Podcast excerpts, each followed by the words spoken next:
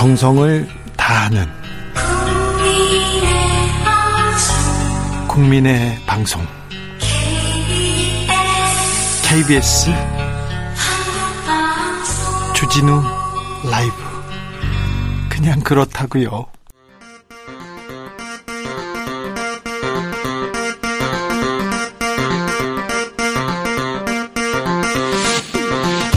주진우 라이브.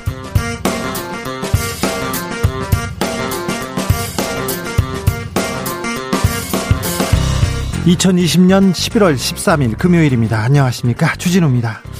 오늘 코로나 신규 확진자가 191명, 70일 만에 최다 수치입니다.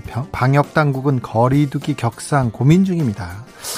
우리는 2월 신천지발 확산 900명대 정점도 견뎌냈습니다. 5월 이태원 클럽발 감염, 그리고 광복절 집회 다 이겨냈습니다. 다시 방역에 경고등이 켜졌지만 슬기롭게 마스크 잘 쓰고 이겨낼 수 있습니다. 오늘부터 마스크 안 쓰면 과태료 낸다는 거 아시죠? 주스에서 자세한 내용 짚어봅니다. 윤석열 대망론 식을 줄 모릅니다. 오늘 여론조사 결과 또 지지율 대폭 상승했네요. 그제는 1등 하더니 오늘은 3등입니다. 여론조사 이거 믿을 수 있는지, 과연 믿어야 하는지, 제가 항상 추세만 보라 이렇게 얘기했는데요. 대선 주자 여론조사 결과 추세 분석, 정치연구소 영앤영에서 짚어봅니다. 우리는 기계가 아니다. 사람답게 살고 싶다. 22살 전태일이 산화한 지 50년 됐습니다. 청년 전태일은 노동의 가치가 인정받는 사회를 꿈꿨습니다. 그런데 반세기가 지난 오늘 우리의 노동 현실은 어떻습니까? 좀 나아졌을까요? 매일 또 다른 전태일, 김용균들이 목숨을 걸고 일터에 나가고 있습니다. 그중에는 영영 집으로 돌아오지 못하는 분도 계신데요. 전태일 열사 50주기를 맞아서 비정규직 노동자들의 현실을 고스란히 담은 신문이 나왔습니다. 훅 인터뷰에서 들여다보겠습니다. 나비처럼 날아 벌처럼 쏜다. 여기는 주진우 라이브입니다.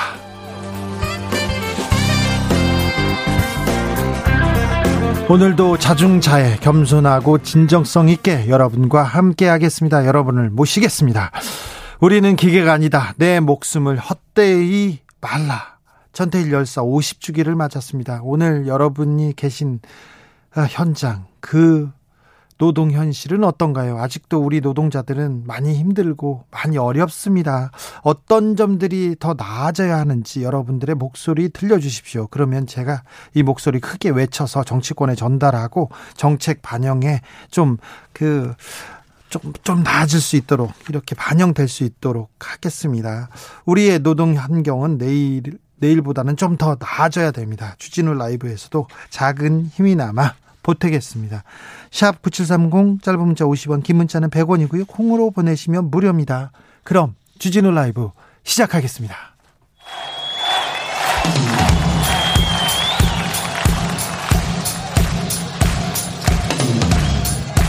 매일 오후 5시 5분 주진우 라이브, 주진우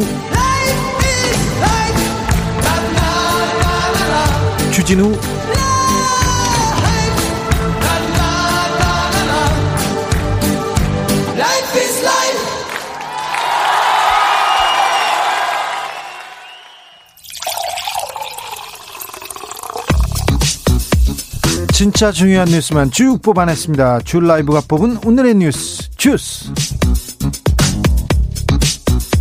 정상근 기자, 어서 오세요. 네, 안녕하십니까. 네, 코로나 확진자가 오늘 많이 나왔습니다. 네, 오늘 0시 기준 코로나19 신규 확진자가 200명 가까이 나왔습니다. 네. 모두 191명이고요. 70일 만에 가장 많은 확진자가 나온 상황입니다.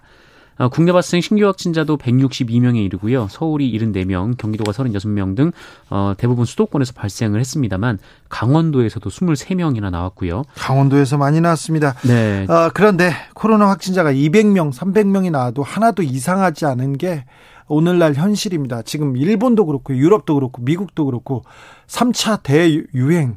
아, 정말 걱정됩니다. 그러니까 여러분도 조심하셔야 됩니다. 이 정도 되면 당국이 사회적 거리두기 격상 고민 안 할 수 없어요. 그렇습니다. 이 정세균 국무총리가 오늘 이 코로나19 중앙방역대책본부 회의에서 이 최근의 확산세를 언급하면서 방역의 경고등이 켜진 상황이다라고 평가를 했습니다. 그러면서 현재 같은 증가세가 계속되면 거리두기 단계 격상을 심각하게 고려해야 할지도 모르겠다라고 말을 했습니다. 정세균 총리는 조금이라도 방심하거나 긴장의 끈을 놓아서는 안 된다라면서 선제적 방역이 필요하다라고 밝혔고요. 예? 특히 요양병원 등 취약시설에 대한 집중관리와 수능 그리고 연말연시 특별 방역기간 운영 등 과감한 정밀 방역을 주문했습니다. 자, 그래서 오늘부터 마스크를 쓰지 않으면 벌금을 내야 됩니다. 마스크 잘 쓰면 일단 기본적으로 좀 안전해집니다. 네, 과태료 내야 됩니다. 이 네. 과태료가 10만 원인데요. 10만 원입니다. 네, 대중교통이나 마트 그리고 클럽 같은 유흥시설이나 노래방, PC방, 학원, 영화관을 비롯해서 종교시설까지 사실상 실내 어딜 가든 마스크를 착용해야 합니다. 실내에서도 마스크 써야 됩니다. 지금 단속기간입니다. 시범 케이스라는 거 아시죠? 여기에서 좀 벗어나야 됩니다. 소나기는 피해가야죠. 네, 공원 등 야외에서는 이 사람들과 2m 거리 두기가 가능할 때 마스크를 벗어도 되지만 잠시만요. 소나기가 아니라 이건 안전을 위해서, 나의 안전을 위해서 그리고 그 상대방의 안전을 위해서 꼭 써야 됩니다. 네, 과태료가 문제가 아니라 코로나 걸리면 큰일 나지 않습니까? 네, 또 도심의 붐비는 길거리에서는 일정 거리가 유지되더라도 마스크를 써야 합니다. 그리고 마스크도 써도 잘 써야 되는데요. 코나 턱에 마스크를 걸쳐 써도 안 되고요. 거스크, 턱스크 안 됩니다. 이것도 과태료 10만 원. 맞습니다. 침방울을 못 거르는 망사형이나 밸브형 마스크, 스카프, 투명 입가리개 다 안 됩니다. 이것도 10만 원. 네, 그렇습니다. 다만 만 14살 미만의 어린이 그리고 예. 이 호흡기 질환자 등은 예외입니다. 호흡기 질환자요? 네네. 그리고 음식을 먹거나 음료를 마실 때 그리고 목욕이나 수영을 할 때 물 안에서는 안 써도 됩니다. 물 안에서는 쓰지 않고요. 물 바깥에서는 또 써야 된답니다. 네, 이 타르실 등 물 밖에서는 꼭 써야 됩니다. 예. 당국은 단속 공무원이 착용을 요구하는데 이를 거부하면 곧바로 과태료 10만 원을 물리고 소란이나 행패를 부리면 가중 처벌하기로 했습니다. 가중 처벌해야죠. 해야죠. 자, 거부하면 곧바로 가중처벌돼가지고 딱지가 더 몇 개 더 날아올 수 있다는 거 꼭 유념해 주십시오. 네. 그런데 아이고. 이번 주말에 민중대회가 예고돼 있어요. 그래서 긴장되네요. 네, 매년 전태일 열사 기일 즈음에서 대규모 민중 집회가 열립니다. 네. 올해도 하는데요. 오늘 내일 이 서울 지역 곳곳에 집회가 예고돼 있습니다. 사회적 거리두기가 현재 1단계이긴 하지만 최근 수도권을 중심으로 코로나19 전파가 상당히 광범위하게 이루어지고 있기 때문에 우려가 되는 건 사실입니다. 100명 이상 모이면 안 되잖아요, 지금. 맞습니다. 그래서 민주노총은 100명 이상 모이면 안 된다는 이 서울시 방역 지침을 따르겠다라는 입장입니다. 100명 미만으로 집회를 할 예정이고요. 대신 100명 미만으로 산발적으로 집회를 할 예정입니다. 그리고 광화문 등 집회 금지 구역은 피하겠다라는 입장이고 마스크를 착용하고 2m 거리두기를 하겠다라고 밝혔습니다. 잘 알겠는데요. 또 100명 미만이 모여서도 끝나고 밥 먹을 거 아니에요. 끝나서 모일 거고요. 모여서 올 거고요. 걱정은 됩니다. 네, 99명씩이라고 하더라도 이 전국적으로는 만여 명을 예고한 상황이기 때문에 우려가 나오고 있습니다. 서울은 100명 미만으로 집회를 해야 되지만 지역으로 가면 100명 이상의 집회도 가능합니다. 이 때문에 정세균 국무총리는 실제 현장에서 제대로 지켜질지는 장담할 수 없다라면서 여러 지역에서 감염이 발생하는 상황에서 동시다발적인 집회는 코로나 대규모 확산의 도화선이 되기에 충분하다라고 지적했습니다. 이낙연 더불어민주당 대표도 이 방역에 보수와 진보가 따로 있지 않다라면서 대규모 집회 자제를 요청을 했는데요. 방역 지침을 준수하면서 하겠다는 건 당연하지만 여전히 국민 걱정이 크다라면서 국민 걱정 존중해서 대규모 집회는 자중해 주길 바란다라고 했습니다. 확산 직전에 대규모 집회라 이거 좀 걱정이 큽니다. 네. 국민 걱정이 크다는 거, 국민 건강권이 또 우선한다는 거 좀 유념하셔야 됩니다. 꼭 열어야겠는지는. 네. 아무튼 잘 지켜주십시오. 네. 잘 안 지켜지면 그때는 책임지셔야 됩니다. 책임져야 됩니다. 지금 책임져야 되나. 아무튼 잘 지켜야 되는 게 방역당국이 우려하고 국민이 우려한다는 거 잘 명심하셔야 됩니다. 오늘 지금 공수처 출범의 가장 중요한 시간이 지금 가고 있는지도 모릅니다. 공수처장 후보 추천위원회가 지금 열렸어요. 네, 그렇습니다. 각 단체 및 추천위원들이 추천한 인사들을 취합해서 검증하는 회의를 열고 있습니다. 예정대로라면 이 회의 후에 총 2명의 최종 후보를 발탁해서 문재인 대통령에게 추천을 하고, 문재인 대통령이 2명 중 1명을 임명하면 국회 인사청문회를 거쳐 공수처장이 임명되고요. 그러니까 2명. 추천을 잘하면은요, 공수처장을 임명할 수 있어요. 그러면 공수처 출범의 가장 중요한 계기가, 이게 단계를 넘어가는 겁니다. 맞습니다. 이제 공수처가 출범을 하게 될 텐데요. 예. 회의가 10시에 시작이 됐고요. 이 추천 인사가 모두 10명입니다. 네. 하지만 오늘 추천이 이뤄질지는 여전히 미지수입니다. 네네. 뭐 추천이 내부에서도 오늘 검증을 끝내자라는 입장이 있고, 또 추가 검증이 필요하다라는 주장이 엇갈리고 있어서 대통령에게 추천할 최종 후보 2명을 압축하기까지는 어려움이 예상이 되고 있습니다. 지금 정치권에서 어떤 목소리가 흘러나오고 있습니까? 네, 오늘 아침에 민주당 그리고 국민의힘에서 모두 입장이 나왔는데요. 빠른 출범을 민주당은 촉구를 하고 있습니다. 예. 김태년 원내대표는 공수처 출범 시한이 100일 넘게 지났고 11월 안에 출범시키는 것이 국민의 뜻이다라고 했고요.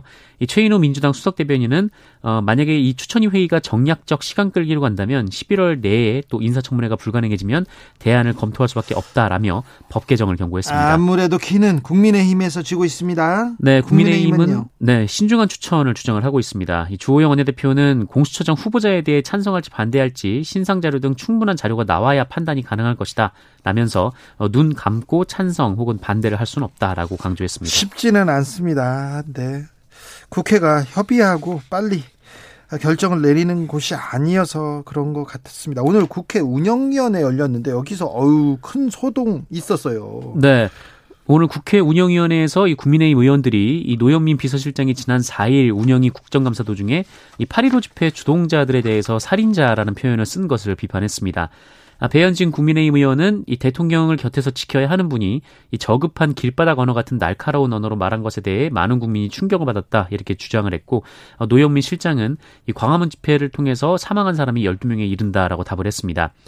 그러자 배현진 의원이 노영민 실장의 말을 끊고 국민을 대상으로 살인자라고 한 것에 입장 변화가 없는 것이냐라고 재차 추궁을 했고, 노영민 실장은 국민을 살인자라고 말한 적이 없다라면서 허위로 자꾸 물으시면 안 된다라고 말을 했습니다. 예. 김성원 의원도 주말에 예정된 민중대회에 광복절 집회와 같은 기준을 적용해야 한다라면서 노영민 실장을 향해서 민중 공동행동에 대해서도 국민적 살인자가 될 수 있다고 강력하게 말하라 이렇게 주장을 했고, 노영민 실장은 방역당국 행정명령을 지키지 않아서 그곳에서 확진자가 나오고 사망자가 나온다면 그건 역시 비난을 금치 못할 것이다 라고 했습니다. 네. 나경원 전 원내대표, 자유한국당 원내대표가 요새 말을 많이 하기 시작했습니다. 네, 부쩍 SNS 활동이 늘어났는데요. 네. 나경원 전 자유한국당 원내대표는 딸의 성신여대 입시 비리, 그리고 성적 특혜 의혹, 아들의 예일대 부정 입학 의혹, 스페셜 올림픽 코리아 사유화 의혹 등 혐의로 검찰과 경찰에 10여 차례 고발된 바 있습니다. 네. 이에 수사가 이어지자 나경원 전 대표는 강하게 반발을 하고 있는데요. 오늘도 SNS에 이 더불어민주당을 향해서 본인과 윤석열 검찰총장을 이 조국 전 법무부 장관처럼 수사하라고 억지를 부리고 있는 민주당에 묻는다라면서, 잠시만요. 네. 본인과 윤석열 검찰총장 이렇게 묻고, 그리고 여당을 이렇게 저쪽에다가 두었어요? 네, 본인과 윤석열 총장을 함께 거론을 했는데요. 네. 본인과 윤석열 총장이 조국 일가처럼 살았느냐, 도대체 양심이 있느냐 없느냐라고 비판을 했습니다. 특히 뭐 김종민, 신동근 의원에게 경고한다라면서 지금 벌이는 잔인한 마녀 사냥에 대해 훗날 책임을 져야 할 것이라고 주장을 했고요. 본인이 표창장을 위조한 혐의가 있느냐, 뭐 아이가 제출한 연구 포스터가 학회에서 취소되기라도 했느냐, 부정하게 제1저자로 이름을 올렸느냐라고 등등 따져 물었습니다. 네. 그러면서 이 모든 것은 본인이 야당 원내대표로서 문재인 정권 폭정에 맞서 싸우고 국민과 함께 조국 전 장관을 낙마시킨 것에 대한 치졸한 복수다라고 주장을 했는데, 하지만 다른 일각에서는 이 나경원 전 대표의 힘으로 아들이 서울대 연구실을 이용을 했고 또 제4저자로 등재된 논문 포스터가 이 부당한 저자 표시에 해당한다 이런 결론이 내려진 바 있으며, 또한 딸의 성신여대 부정입학 의혹 등은 현재 수사도 제대로 안 된 상황이다 이런 지적도 나오고 있습니다. 특혜 의혹이 있는데요. 의혹이 있는데 그걸 가지고 또 정치 보복이라고 이렇게 주장하고 있네요. 네. 본인과 윤석열 총장을 한편으로 이렇게 묶은 게 조금 눈에 띕니다. 현대자동차 비정규직 노동자의 사진 한 장이, 네, 큰 화제가 됐습니다. 네, 어제 오늘 많은 분들이 보셨을 것 같은데요. 네. 현대자동차 전북 전주 공장의 비정규직 노동자들이 이 작업장에 검은 분진을 뒤집어 쓴 사진이었습니다. 예. 공장에서 엔진을 만드는 소재를 제작하다 보면 철가루 혹은 유리가루가 발생을 해서 이를 제거하는 작업이 필수인데, 아니 철가루, 유리가루 이게 다 인체에 엄청나게 해로운 건데 맞습니다. 마스크나 어떤 장비가 이걸 가리지 못하는 게 너무 가슴 아프더라고요. 네, 이 일을 또 비정규직 노동자가 하고 있습니다. 예. 그러다 보니 이제 마스크가 필수인 작업장인데, 이 코로나19 확산 이후에 이 현대차 공장에서 이 기존에 사용하던 제품인 3M 방진 마스크 대신에 성능이 떨어지는 다른 마스크를 제공했다라는 것이 이 비정규직 노동자들의 주장입니다. 네. 이 교체된 마스크 같은 경우에는 필터가 없어가지고 이 숨을 쉴 때마다 분진이 마스크를 뚫고 들어와서 그대로 마실 수밖에 없다라는 건데, 코, 입 주변이 아주 새카맣더라고요. 맞습니다. 실제로 호흡기 주변에 오히려 이 볼보다 더 까만 것들이 달라붙어 있는 모습의 사진이 있었습니다. 네.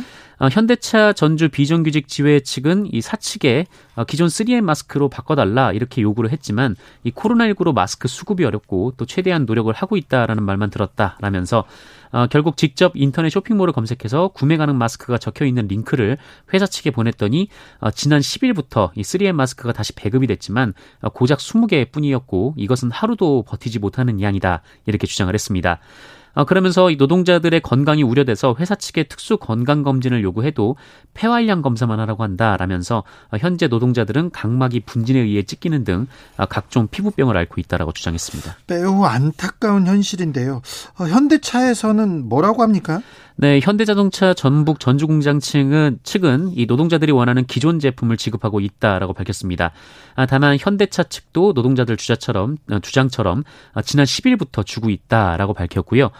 그리고 사진에 나온 방진 마스크도 KSC 1등급 인증을 받은 제품이다라면서 가격이 기존 것과 비슷한 수준으로 이 노동자의 건강을 위협할 마스크를 회사가 제공할 이유는 전혀 없다라고 했습니다. 알겠는데 이 마스크가 전혀 노동자의 이 건강을 지켜주지 못하는 것 같은데 어떤 다른 대안을 내야죠. 네. 쇳가루입니다. 유리가루입니다. 이거 언제까지 노동자의 희생을 볼모로, 희생을 대가로 이렇게 일을 해야 되는 건지 잘 모르겠어요. 좀 안타깝습니다.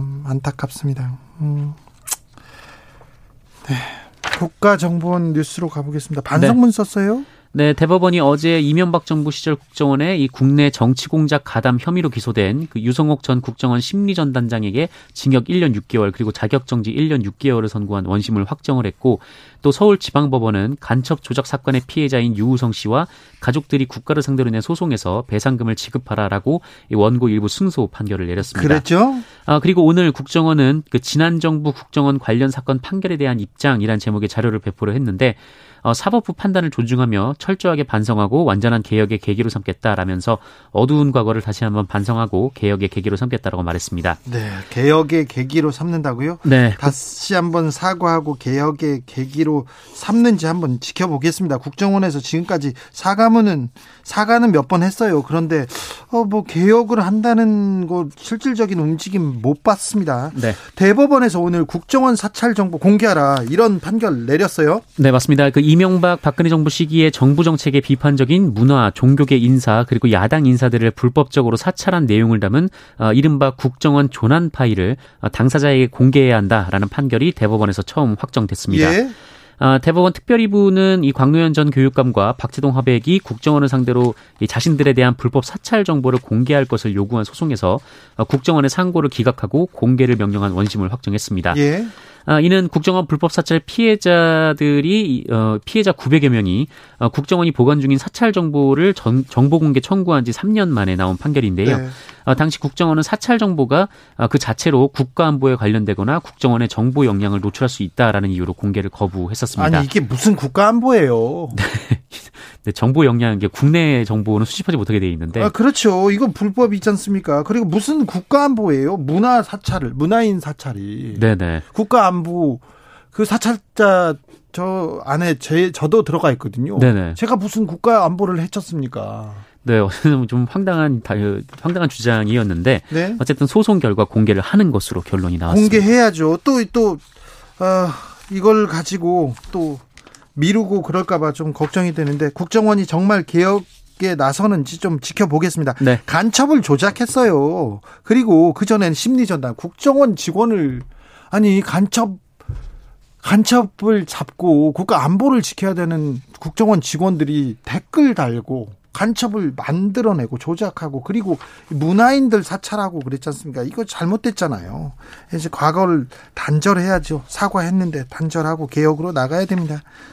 주스 정상근 기자 함께했습니다. 감사합니다. 고맙습니다. 최신지 님이 이 시국에 집회를 꼭 해야 합니까? 이렇게 물어보는데 많은 국민들이 이렇게 생각합니다. 노동자의 권리, 민중대회 알겠어요. 알겠어요. 저도 항상 지지해 왔는데 이 시국에 집회를 해야 합니까? 이런 분들 많다는 것도 꼭 생각해 주십시오. 9645님이 장문의 문자를 보내주셨네요. 안녕하세요. 저는 퇴근길 운전을 주진우 라이브와 함께하고 있는 한 학년의 60여 명 남짓한 시골 조그만 특성화고 교사입니다. 오늘 1교시 수업 때 어쩌다 보니 택배 노동자 이야기가 나와서 날도 날인지라 아이들에게 전태일 이야기를 했는데 세상에 아이들 누구도 전태일이 누군지 모르더라고요. 이건희, 이재용은 들어봤고 누군지 아는 아이들이 말이죠. 수업 진도고 뭐고 전태일 이야기 그리고 고 김용균 씨 이야기 그 셈을 쓰지 마라 씨부터 하림 씨 노래까지 아이들과 함께했습니다. 하림 씨 노래 듣다가 북받쳐서 눈물 찔끔 흘렸다가 다 큰 어른이 운다고 아이들에게 타박 듣기도 했고요. 전태일을 모르는 아이들이 답답한 게 아니라 전태일을 이제까지 알게 해주지 못한 교사이자 어른인 제가 아이들에게 너무너무 부끄럽고 한심했습니다. 아이들과는 시간을 따로 내서 예전에 소개해 주었던 영화 미안해요 리키를 함께 보기로 하고 수업을 마무리했습니다. 그리고 저희 특성화고 아이들은 취업자리부터 3학년 현장 실습까지 코로나 때문에 막혀있는 경우가 많아서 정말 어렵고 불안한 시기 보내고 있습니다. 재난은 누구에게나 오지만 재난의 여파는 다르다는 말 실감하고 있습니다. 모두가 어렵고 힘드신 시기지만 특성화고 아이들이 조금이라도 희망을 가지고 사회에 나아갈 수 있게 사회가 어른들이 이 아이들을 기억해 주시고 관심 주시기를 부탁드리겠습니다. 아, 네, 관심 가져야 되겠습니다. 이게 진짜 수업이죠. 이게 수업이죠. 뭐 어떤 거 외우면 외우고 그렇죠. 다른 지식 습득하는 것보다 아, 우리의 역사 그리고 우리의 현장 현실 특별히 특성화고 아이들이기 때문에 노동 현실에 대해서 더 좀 직시해야 되지 않습니까? 네, 훌륭한 선생님의 글이었습니다. 4036님은 50년 전에 저 역시도 무임금에 하루 15시간은 기본이고 일요일도 없이 하루 종일 기름통에서 손을 뗄 수 없이 일했습니다. 오로지 밥만 먹여주고 일 시킨 사장 지금도 가끔 꿈에 나타납니다. 네. 네. 우리 사장님도 일 많이 시켰는데 우리 사장님 얘기를 네. 지나가겠습니다. 4797님 세계 10위권 경제대구 사실 노동자의 피, 땀, 목숨값으로 이루어진 거죠. 노동의 가치와 노동자의 삶 더욱 인정받아야 합니다. 그렇습니다. 노동의 가치가 인정받아야 됩니다. 노동이 대가가 어떻게 금융비용, 돈의 대가보다 땅이 오르는 땅의 대가보다 더 크다는 거 굉장히 저는 안타깝게 생각하는 사람이어서 아 오늘 더 또 뜻깊게 생각하고 새겨봅니다. 교통정보센터 다녀오겠습니다. 오수미 씨. 주진우 라이브.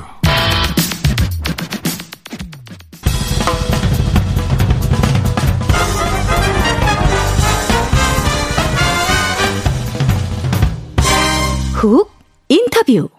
모두를 위한 모두를 향한 모두의 궁금증 훅 인터뷰. 전태일 열사가 산화한 지 50년 됐습니다. 이제는 노동이 존중받는 사회가 됐을까요? 좀 나아졌을까요? 예라는 대답을 하기는 좀 머뭇거리게 됩니다.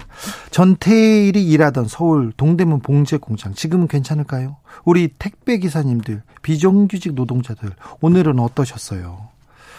우리 노동자들이 안전하게 집으로 돌아와야 될 텐데 아직도 그걸 걱정하고 있습니다. 안전하게 집으로 돌아와서 꿀잠 잘 수 있는 내일을 위해 우리 목소리를 내자 이렇게 뭉친 분들이 있습니다. 비정규직 노동자의 집 꿀잠의 김소연 운영위원장 모셨습니다. 안녕하세요. 네, 안녕하세요. 김소연입니다. 오늘이 전태일 열사 50주기입니다. 네, 전태일 열사가 우리 노동사에 큰 의미가 있죠. 그렇죠. 노동자들도 사람이다라고 하는 인간선언 네. 하셨던 분이라고 생각합니다. 네. 그래서 자, 전태일 50이라는 신문을 만드셨어요? 네. 네, 만드셨어요. 어떻게 만드시게 됐어요? 네. 그 전태일 열사 50주기인데 여전히 이 시대에 전태일들이 있습니다. 그리고 네. 50년 전에 어떤 노동 상황과 현재가 얼마나 달라졌는가 네. 사실 많이 달라지지 않았거든요. 네. 그래서 이 시대의 전태일들은 어떤 삶을 살고 있는지 또 우리는 어떻게 좀 바꿔나가야 될지 그런 고민을 담은 신문을 만들어보자 해서 얘기가 시작이 됐고요. 이 신문에는 한 13개 세 분 정도의 기자분들도 참여하고 계세요. 그래요? 예, 매체가 다 다른데 예. 이분들이 노동사회부 기자분들이시거든요. 네. 늘 그런 현장을 취재하면서 어려운 상황을 보시면서 뭐라도 보탬이 되는 일을 해보고 싶다 하셔서 이번에 전태일 신문뿐만 아니라 그 전에 고공농성하는 노동자들이 많을 때 예. 굴뚝신문이라는 것도 한번 같이 만든 적이 있고요. 아, 네. 제가 있는 그 꿀잠. 예. 그 쉼터를 지을 때도 꿀잠이라고 하는 잡지를 함께 만들었던 분들이세요. 네. 이런 분들이 뭉쳐서 이 신문을 만들게 되었습니다. 아, 저도 이 생각했는데 소개하면서 꿀잠이라는 게 굉장히 좀 마음이 아팠습니다. 이경은 님도 얼마나 잠이 모자르면 꿀잠이라고 이름을 지었을까 찬하네요. 이 생각이. 그렇죠. 그렇죠. 그 사실 노동자들이 늘 불안해서도 잠을 잘 못 자기도 하고요. 또 해고되어서 거리에서 싸우는 노동자들도 많거든요. 네. 이제 그런 분들이 더 이상 거리에서가 아니라 집에서 좀 편안하고 따뜻하게 꿀잠을 잤으면 좋겠다 하는 마음이 담겨 있습니다.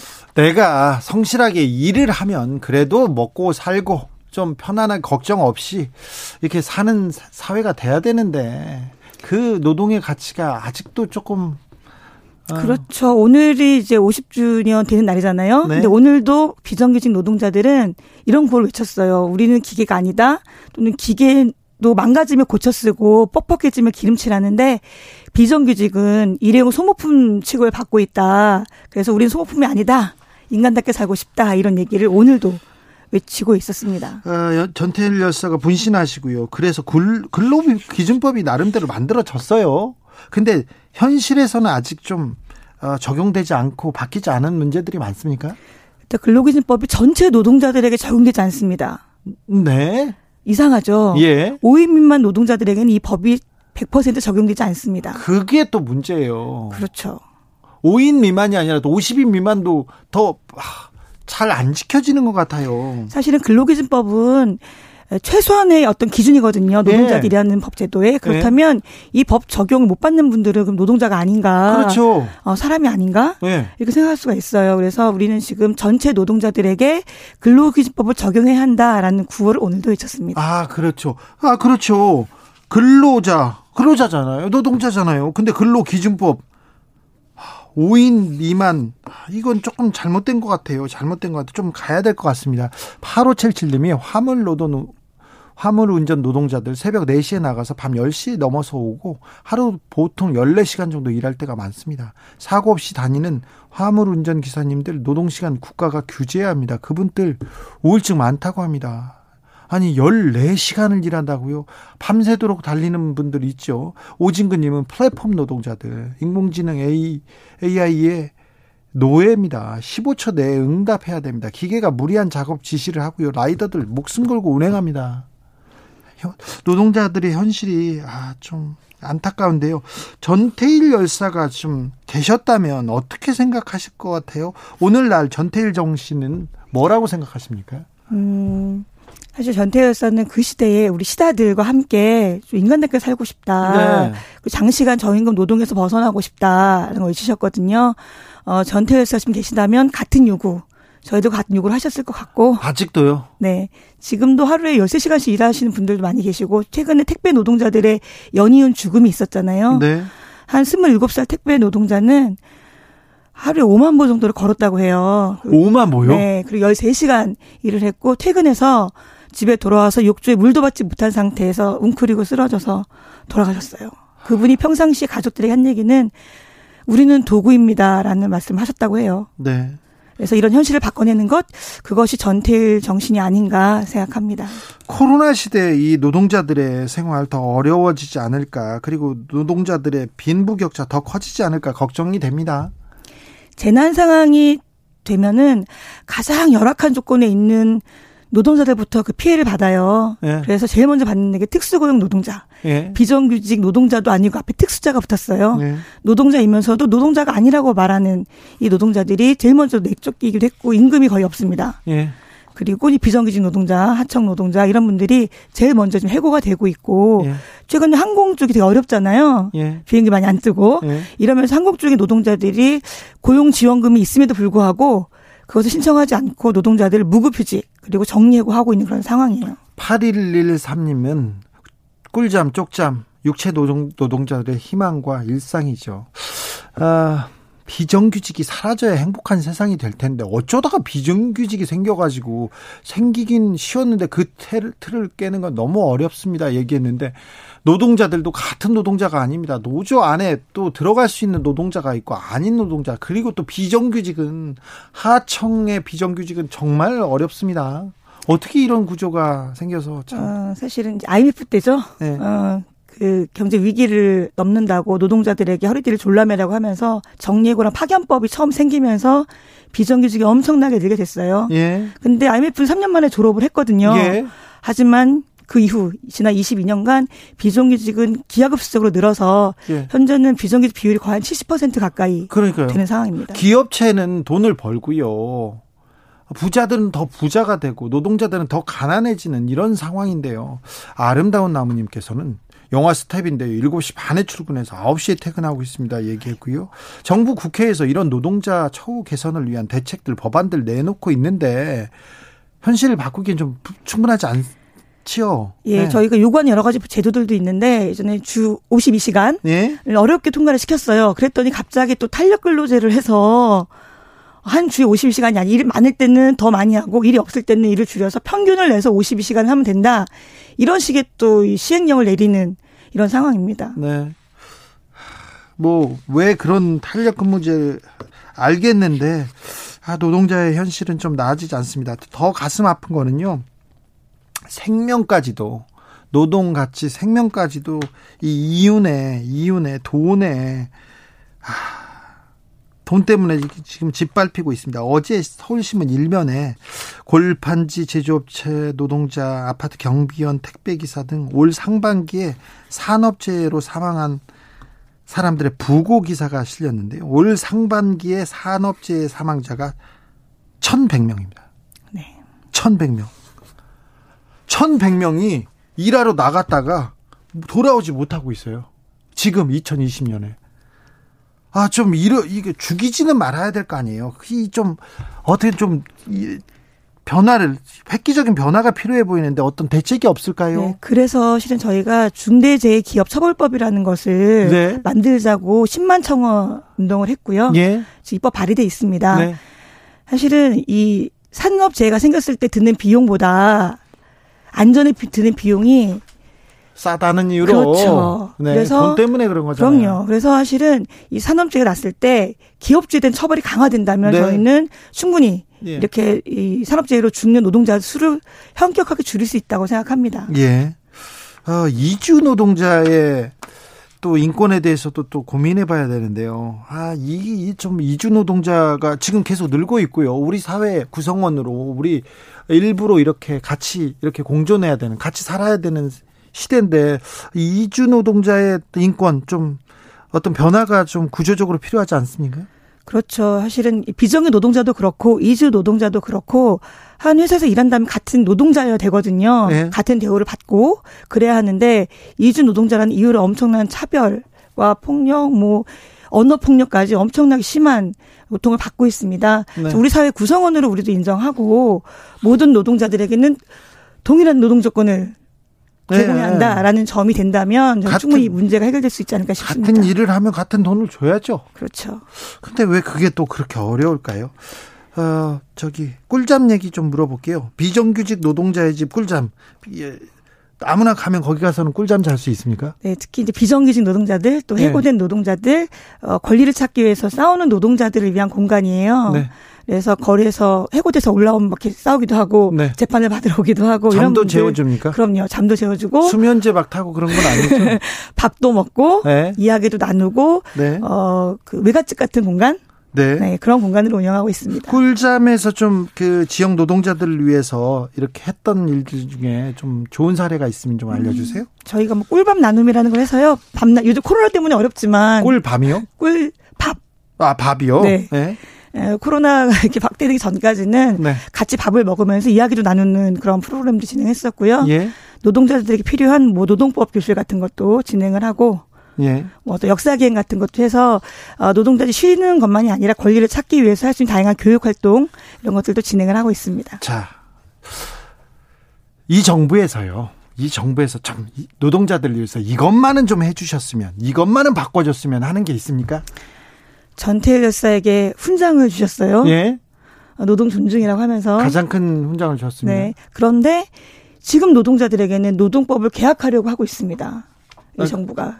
그래요? 네. 정부가요? 네. 파업도 자기 현장에서 하지 못하게 하고, 단체 협약을 체결해도 뭐 기간을 3년으로 늘리려고 하고, 그래서 노동자들이 사실은 헌법에 보장되어 있는 권리가 있어요. 노동 3권. 예.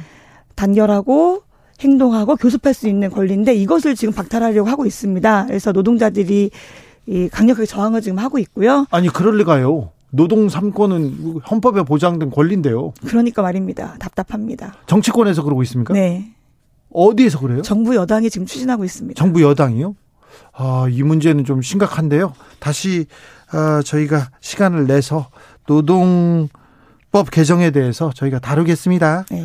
지금까지 꿀잠의 김소연 운영위원장이었습니다. 감사합니다. 고맙습니다. 5432님이 연차 사용하려면 눈치 주면서 정작 미사용 연차에 대한 수당은 10원 한 푼도 주지 않은 중소기업이 허다합니다. 맞아요. 이런 데 많습니다. 저도 알고 있어요.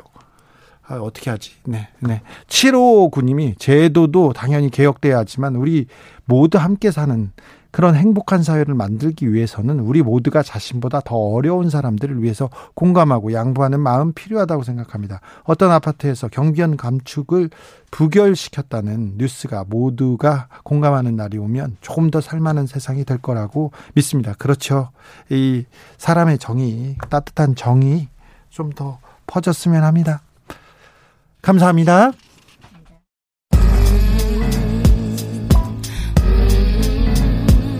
나비처럼 날아 벌처럼 쏜다.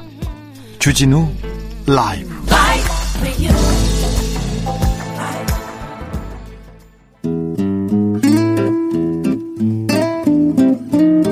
현실의 불이 꺼지고 영화의 막이 오릅니다. 영화보다 더 영화 같은 현실. 오늘의 시사는 어떤 장면일까요?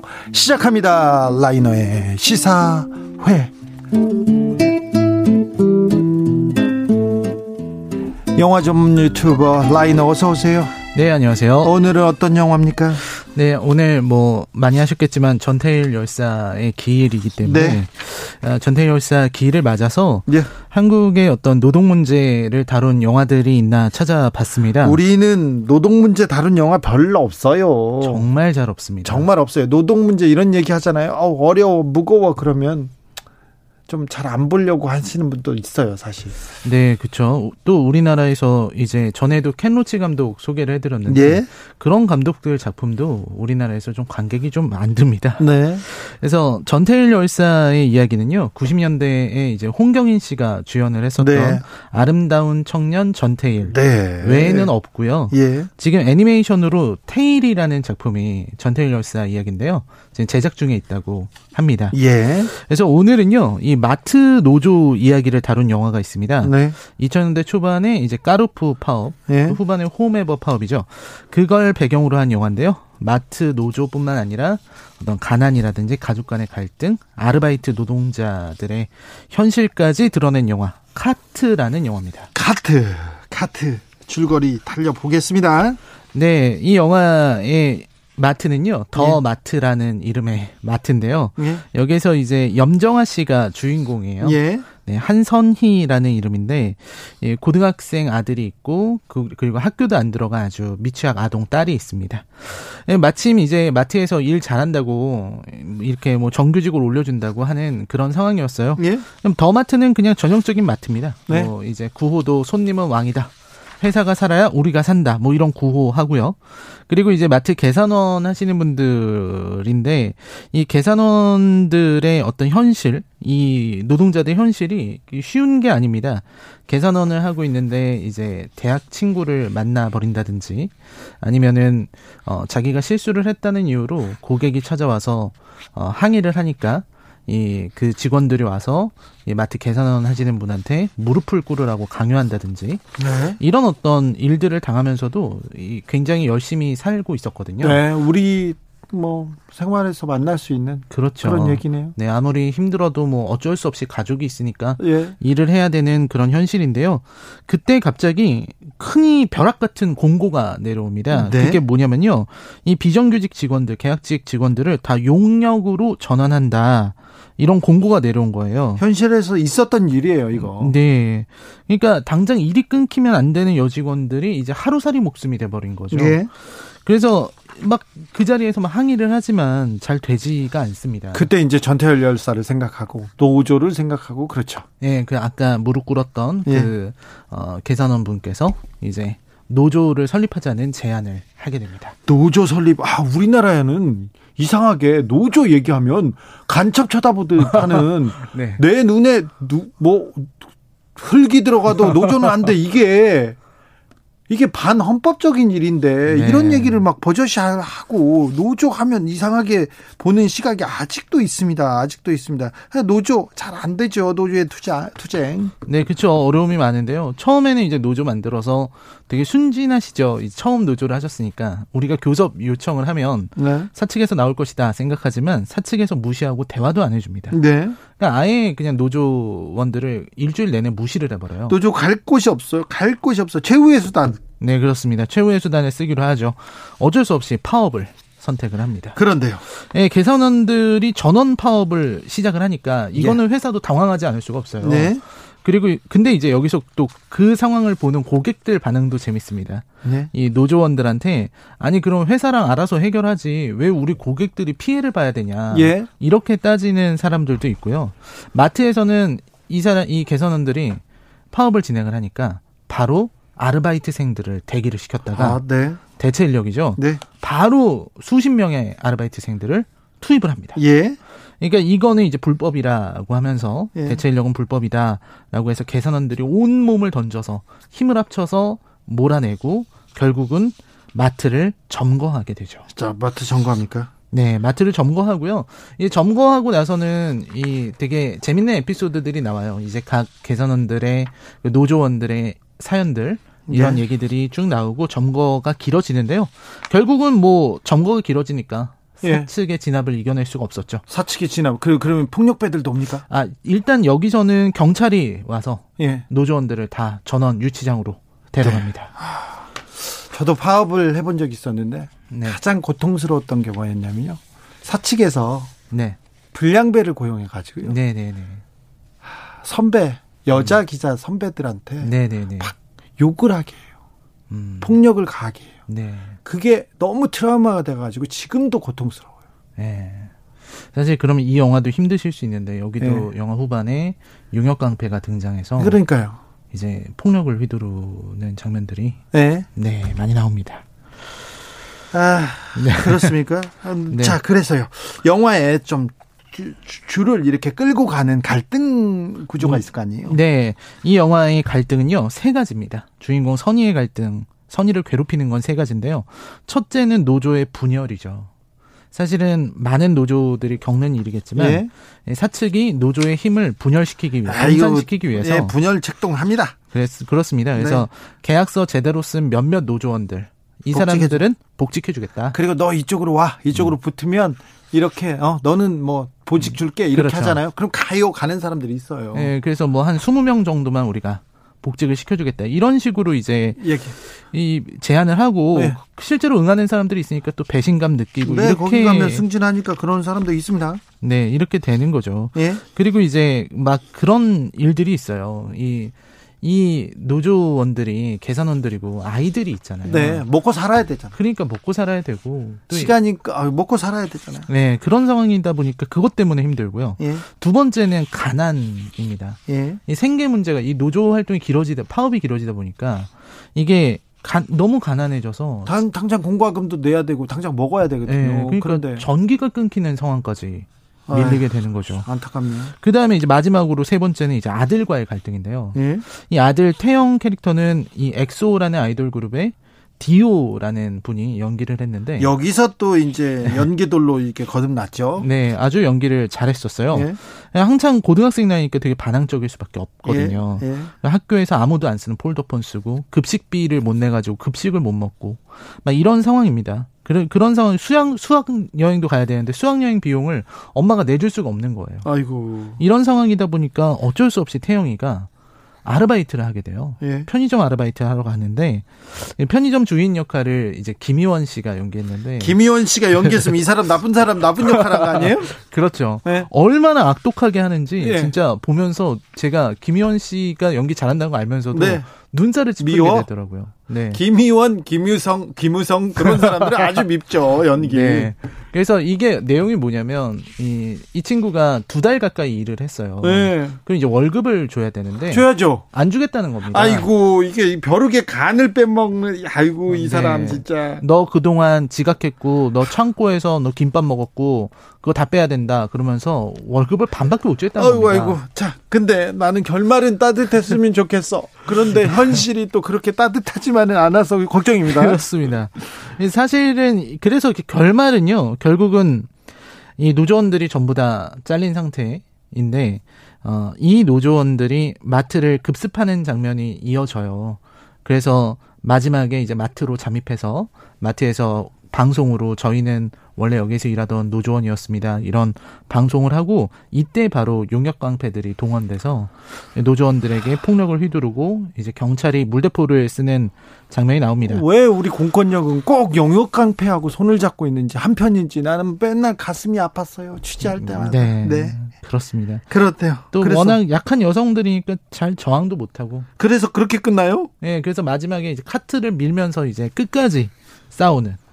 그러니까 이게 사실 이 영화의 내용은요. 노조를 하기까지 얼마나 많은 어려움이 있는지 그리고 얼마나 큰 용기가 필요한지 아니 그래도 이런 것들을 보여주는 작품입니다. 알았어요. 현실은 그렇지만 네. 영화의 막에 올려서 그 카트를 끌고 가서 그 캐셔라고 하지 않습니까? 그 아주머니 한 분이 용역깡패 3명을 이렇게 무찌르고 네. 경찰까지 제압하고 그렇게 결론을 만들었으면 좋지 않을까. 네, 하지만 사실 이 카트라는 영화는 그런 현실을 다루는 작품이기 때문에 네. 사실 이 영화가 되게 좋았던 거는 이 마트 노조들의 이야기도 나오지만 아까 말씀드렸던 아르바이트를 하는 청소년들 그 청소년들이 얼마나 좀 법의 사각지대에 있는지 이런 걸 되게 잘 보여준 작품이기도 해요. 네.